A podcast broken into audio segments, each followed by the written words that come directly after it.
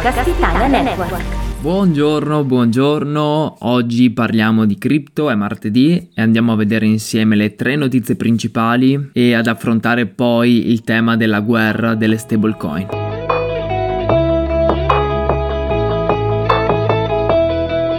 Benvenuto, benvenuta in NFT e Cripto in cuffia, il podcast su criptovalute, NFT, DeFi e blockchain. Non ti daremo consigli di investimento, ma notizie e spunti utili sul mondo cripto. Te li racconta Riccardo Pesce.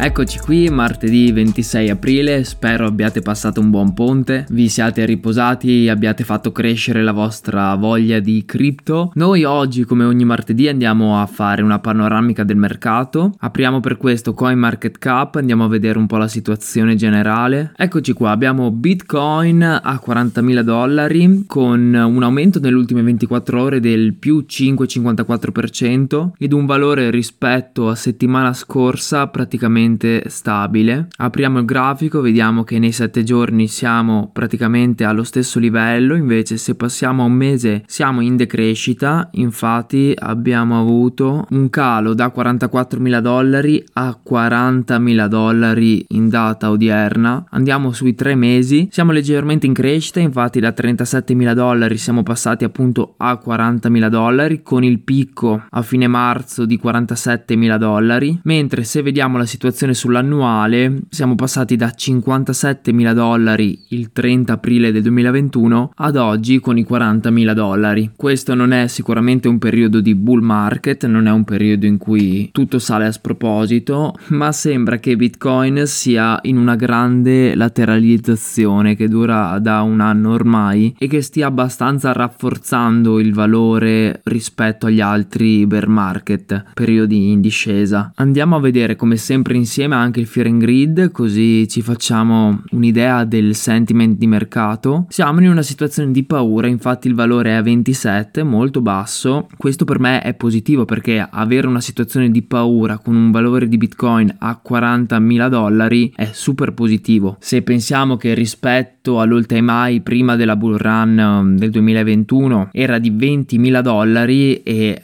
lì il sentiment era sicuramente super positivo, ora abbiamo un valore che è esattamente il doppio e il mercato ha paura. Storicamente se fai un piano di accumulo le situazioni di paura e di estrema paura sono i migliori momenti per accumulare bitcoin. Detto questo, Luna ha avuto la massima performance nella settimana, infatti andiamo a vedere che il suo incremento è stato di più del 12%. Abbiamo anche molto in positivo TRX con la blockchain Tron, infatti parleremo più tardi del nuovo progetto di Justin Sun di lanciare la stablecoin USDD, mentre il crollo più alto ce l'ha avuto XRP con un meno 10%, probabilmente per il rinvio della SEC riguardo alla causa che hanno in sospeso. Seconda notizia relativa al mondo cripto, quella che Macron è stato rieletto presidente in Francia e ha annunciato pubblicamente che non vorrebbe che la Francia rimanesse indietro riguardo al Web3 e al metaverso, al settore del metaverso. Speriamo per questo che arrivino delle regolamentazioni relative al mondo cripto che possano far bene al nostro settore. E poi la notizia bomba,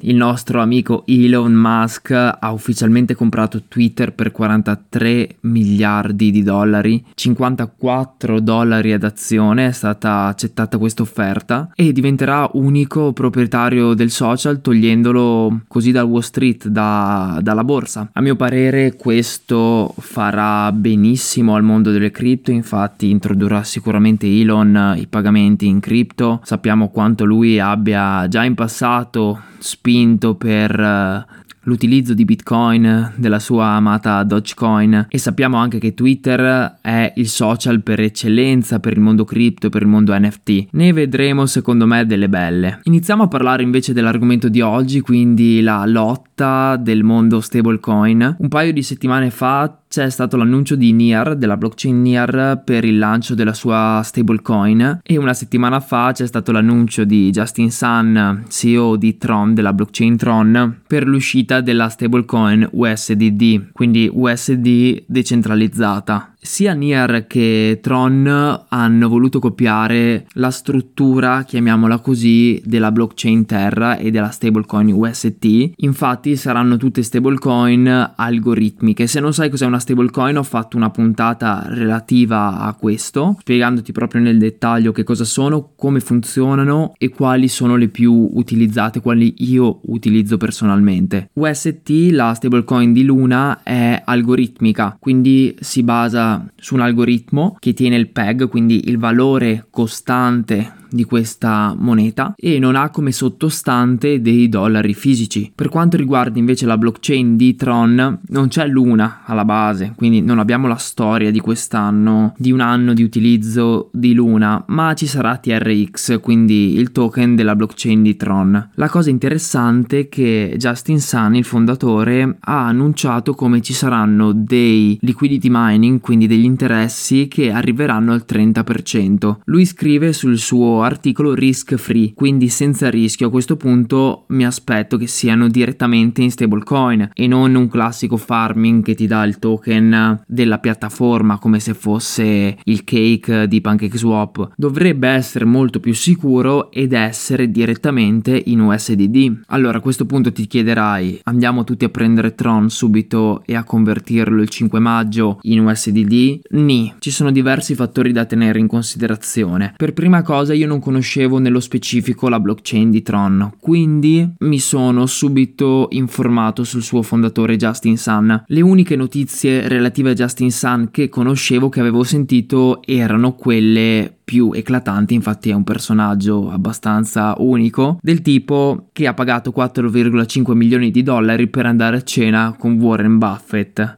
Ecco, Justin Sun è un personaggio molto particolare, infatti ci sono dei video dove diceva per esempio che la sua Tron era una shitcoin, oppure ha pagato milioni per fare un giro nello spazio con altre 5 persone che però non è ancora stato fatto e ci sono diversi articoli che parlano di evasione o comunque di situazioni ambigue nel suo operato. Se devo mettere i miei soldi su una stablecoin, ovviamente devo dare fiducia, se no la metto su Bitcoin. Ecco, Justin Sun per le notizie che ho ad oggi quindi quello che ho potuto reperire questa mattina dalle 5 e mezza alle 6 e mezza non mi dà tutta questa fiducia. Ci sono due cose positive però della sua figura. Il primo è che è davvero tanto ricco, quindi è miliardario ma a livelli eccezionali, dovrebbe essere una delle figure più ricche nell'ambito blockchain e cripto. Due, che ha avuto un post da Do Wong, quindi il fondatore di Luna, che gli faceva i complimenti per questa nuova stablecoin e non credo proprio che il caro buon vecchio Do Wong faccia i complimenti a Justin Sun così senza fare delle ricerche prima o comunque assicurarsi che non possa poi essere un qualcosa che vada male e che porterà dello svantaggio anche alla sua blockchain. Sommando tutte queste informazioni io mi sono fatto un'idea, cioè quella che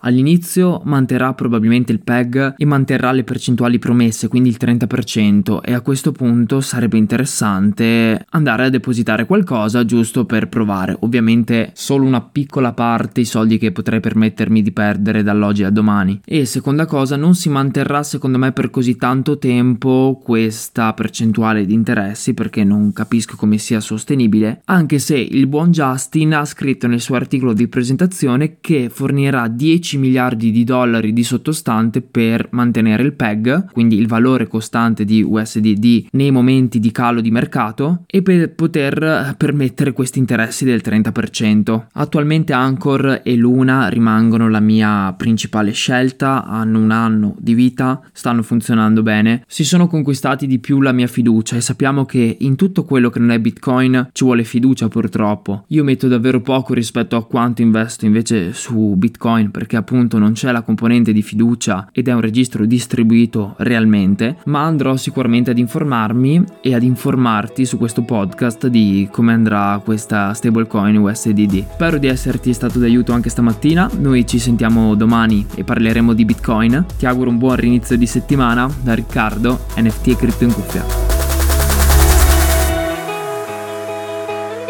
NFT e Cripto in Cuffia è un podcast di Riccardo Pesce in collaborazione con Podcast Italia Network. Se ti piace, condividilo con i tuoi amici, seleziona Segui su Spotify o sul tuo podcast player preferito e lascia una recensione. E se hai bisogno di una consulenza di Riccardo, visita il sito criptocose.it.